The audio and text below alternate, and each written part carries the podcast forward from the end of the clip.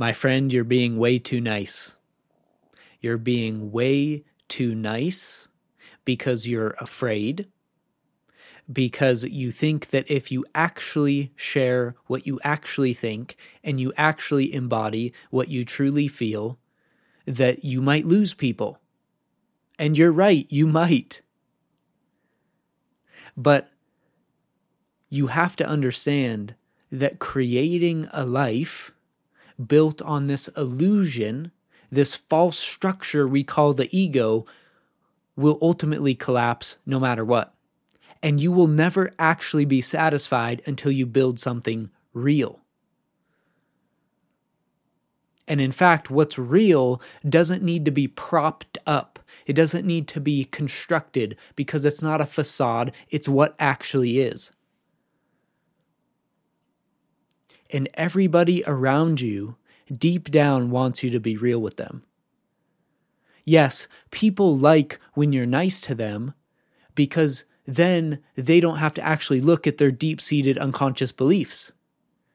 They can just, you know, have you come along with them on the ride in unconsciousness, where they ignore everyone that challenges their current belief systems. But this is how you get yourself into a pickle, because you lock yourself into one of these echo chambers where everyone around you agrees on the same things and you all defend each other from the outside, where there's actual differing opinions, there's differing perspectives. And that's why you feel weak. That's why you fall into these, you know, weird groups like incel forums and weird new age cult-like communities, is because you're afraid to face truth, and you're way too needy to lose people by being real. So what do you do? You put on the mask, you put on the facade, so you can keep your little group together. Because if you drop the mask, you know that you will, one, you'll be shunned from the mask wearers, but two, you know that you'll see how, how much of an illusion it is, how unsatisfying and how unfulfilling it is to put on a mask. And you'll know that the only reason you put on a mask is to manipulate. You're not actually being real about your intentions. Have you noticed this? Have you noticed that when you're around somebody that's being overly nice, they're overly like this weird energy of like, oh, hi, I'm always in a good mood. Welcome, hi. They want something from you, right? There, there, there, there's something beneath the surface that you don't get the sense of when you're around somebody that's real, that just tells you how it is. They tell you how they feel. They tell you exactly what they're thinking. It's those people you can actually trust, because evolutionarily speaking, those were the people that you could actually trust. And it was the people that put on a mask that would legitimately stab you in your sleep and kill you, right? The deception, the pretending, the lying, the manipulation, this is all the ego. And nobody actually likes it. They only like it out of a sense of comfort, right? One of my favorite stories was from my best friend Jared, which has now passed away, passed away around four years ago to cancer. But before he passed away, we were, um, you know, we were smoking some weed. And uh, it helped him with his chemo, and he was doing it for a legitimate reason. He was doing it because it helped him with his chemo, but me, I was doing it every day, just this impulse to smoke. And I remember him looking at me, the realest shit ever, and just saying, Victor, you're fucking addicted to smoking weed. And that structure, that illusion just clenched up, and it went into all the excuses and justifications. This is what the this is what the addicted mind does. It comes up with every justification in the book for the addiction. And I would go, oh, no, no, I'm not. I can function on it. I I can go without it if I really wanted to, but I don't want to. I I don't need to stop. You know, it's it's fine. I can do everything that I need to do. Like every justification you hear from somebody that's addicted to smoking weed, I gave to my friend Jared, but he just looked at me again and said, no, He knew it was bullshit. He just said, no, you're addicted. You have a problem. You act like a cokehead around weed. And that love was so real. It was so true. I will never forget it to this day. And that's what made Jared a real friend. That's why I considered him one of my best friends, was because he didn't go along with my bullshit. He actually was real with me, and that's why I loved him. If he was nice, he would have seen my weed thing, and he would have just been like, oh yeah, man, you're fine. He wouldn't have said anything about it. He would have just, he would have just went along with it. Yeah, you're fine, man. Just keep smoking all day long. It's not going to affect anything. It's not going to affect your relationships. It's not going to affect your job. It won't affect anything. You're fine. Just keep doing it. Oh, you're traveling somewhere and you're like desperately trying to find some weed wherever you travel. Oh yeah, that's totally healthy and normal. Right? Like, he didn't do that. He was real with me. And that's why I loved him. But a lot of us, we actually cut these people out of our lives because they're reflecting back to us our own bullshit. And we want to surround ourselves with people that only go along with what we say. And that's the danger. The danger is locking yourself in one of these echo chambers where everybody around you shares the same ideology and belief system. That's not healthy. You need to listen to people with differing viewpoints. You need to listen to people with differing perspectives and ask yourself, there must be a reason why they think that. And you know, I didn't quit the day my friend Jared told me, Victor, you're addicted to weed, but you bet your ass I thought about it, and I thought about it, and I thought about it. And coming from somebody with cancer and chemo that was smoking for a purpose, not because they were using it as an emotional crutch, that seeped deep into my being. And I knew he saw something I didn't see. And that's why I loved him. And that's why I respected him. So this fake niceness, this facade, this is what the ego is. And, you know, also for, for you men that are uh, heterosexual male like me, you like you like women, this is what women find attractive. Women don't like nice guys. Why? Because nice guys are manipulative. Nice guys are the guys that act all friendly in public and then behind closed doors abuse you because the whole time they were putting on a mask in public of how they actually felt, right? Women and men, you know, everyone really wants to be around somebody that is real.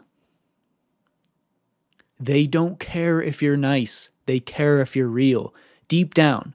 Now again, if people say, oh yeah, you know, I want everyone around me to be nice and never hurt my feelings, then that's an indication that that person is hiding from themselves because they don't actually want people that challenge their beliefs around them. They just want everyone around them to agree with them because it's comfortable.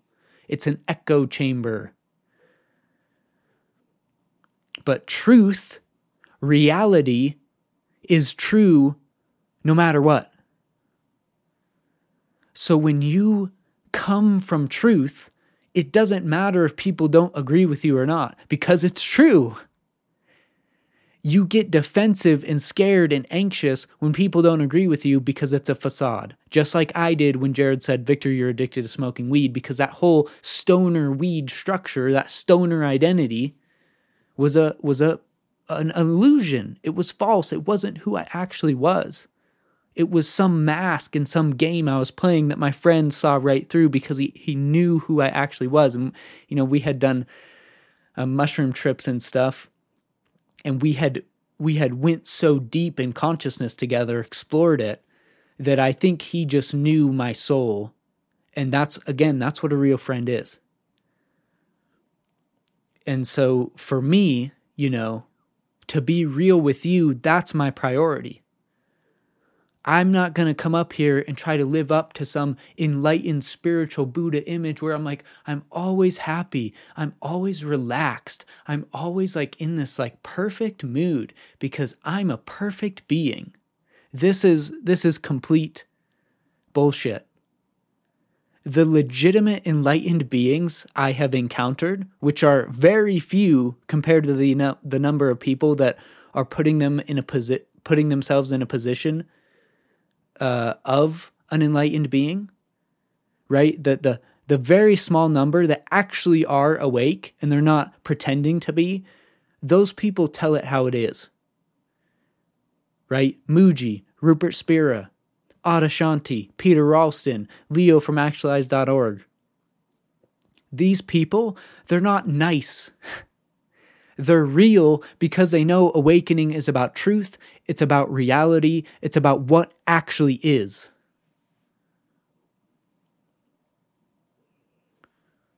And honestly, if your spiritual teacher, your guru, is nice all the time, they're always nice to you, they're always in this, you know, sort of fake facade vibration, then they're trying to get something out of you. They want your money, they want you to follow them like a cult leader, they want something from you if they're always nice. Because somebody that actually loves you, like my friend Jared, wants you to grow, which means they want you to find truth. They want you to be aligned with what is. And that's not always nice. Sometimes that hurts. In fact, that often hurts because, because it goes directly against what we believe. Just like me, believing, oh, everyone should smoke weed all day, twenty-four seven. That is the dumbest idea, looking back now, to think that pilots, surgeons, doctors, lawyers should all be stoned. We should not have a stoned society because nothing would get done. Again, I like weed. I have nothing against weed. It's it's the belief and the illusions and the false facades we make out of these things, right? And it can be anything. It doesn't have to be weed. It can be spirituality. It can be meditation. It can be uh, astrology. It can be this. It can be that. The ego can create an identity out of anything. The ego can even create an identity out of non-identity, right? These are your radical non-dualists. Oh, there's there's no one here. There's nothing to know. Not knowing is... There's nothing to know. Not knowing is just the ultimate truth.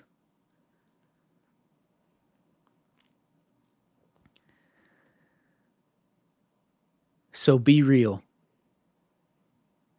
Be real, be real, be real. Stay with truth. Stay with what actually is. And when you feel your sort of egoic structure condense, uh, that that's how you know that there's some sort of facade going on there.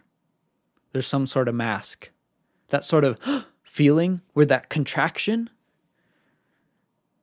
there's some sort of game you're playing where you're not actually being real there. And that's how you know, you know, the ego's up to something.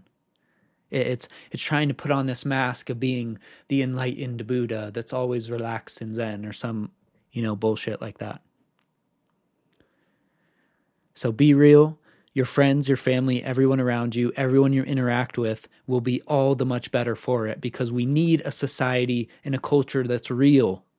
We need people that are real. We don't need a bunch of people, which is what we have now, running around with masks on, pretending to be something they're not. Pretending to be the rich C E O businessman. Look, man, I've just bought my Lamborghini. Look how fucking cool I am. Nobody cares. They can see right through your illusion. Nobody wants you to be the fake spiritual, you know, I've done ayahuasca a thousand times and I have every crystal in the book thing. Now, if you actually... If you actually like crystals, that's fine. I have nothing against crystals. It's not about the thing itself. It's about the way the ego uses it to create an identity. It's about the illusion that it creates. That's the problem. That's not truth. So go for truth. Hey, thanks for tuning in. If you enjoyed this episode and want to learn more, visit pursuit of spirit dot com.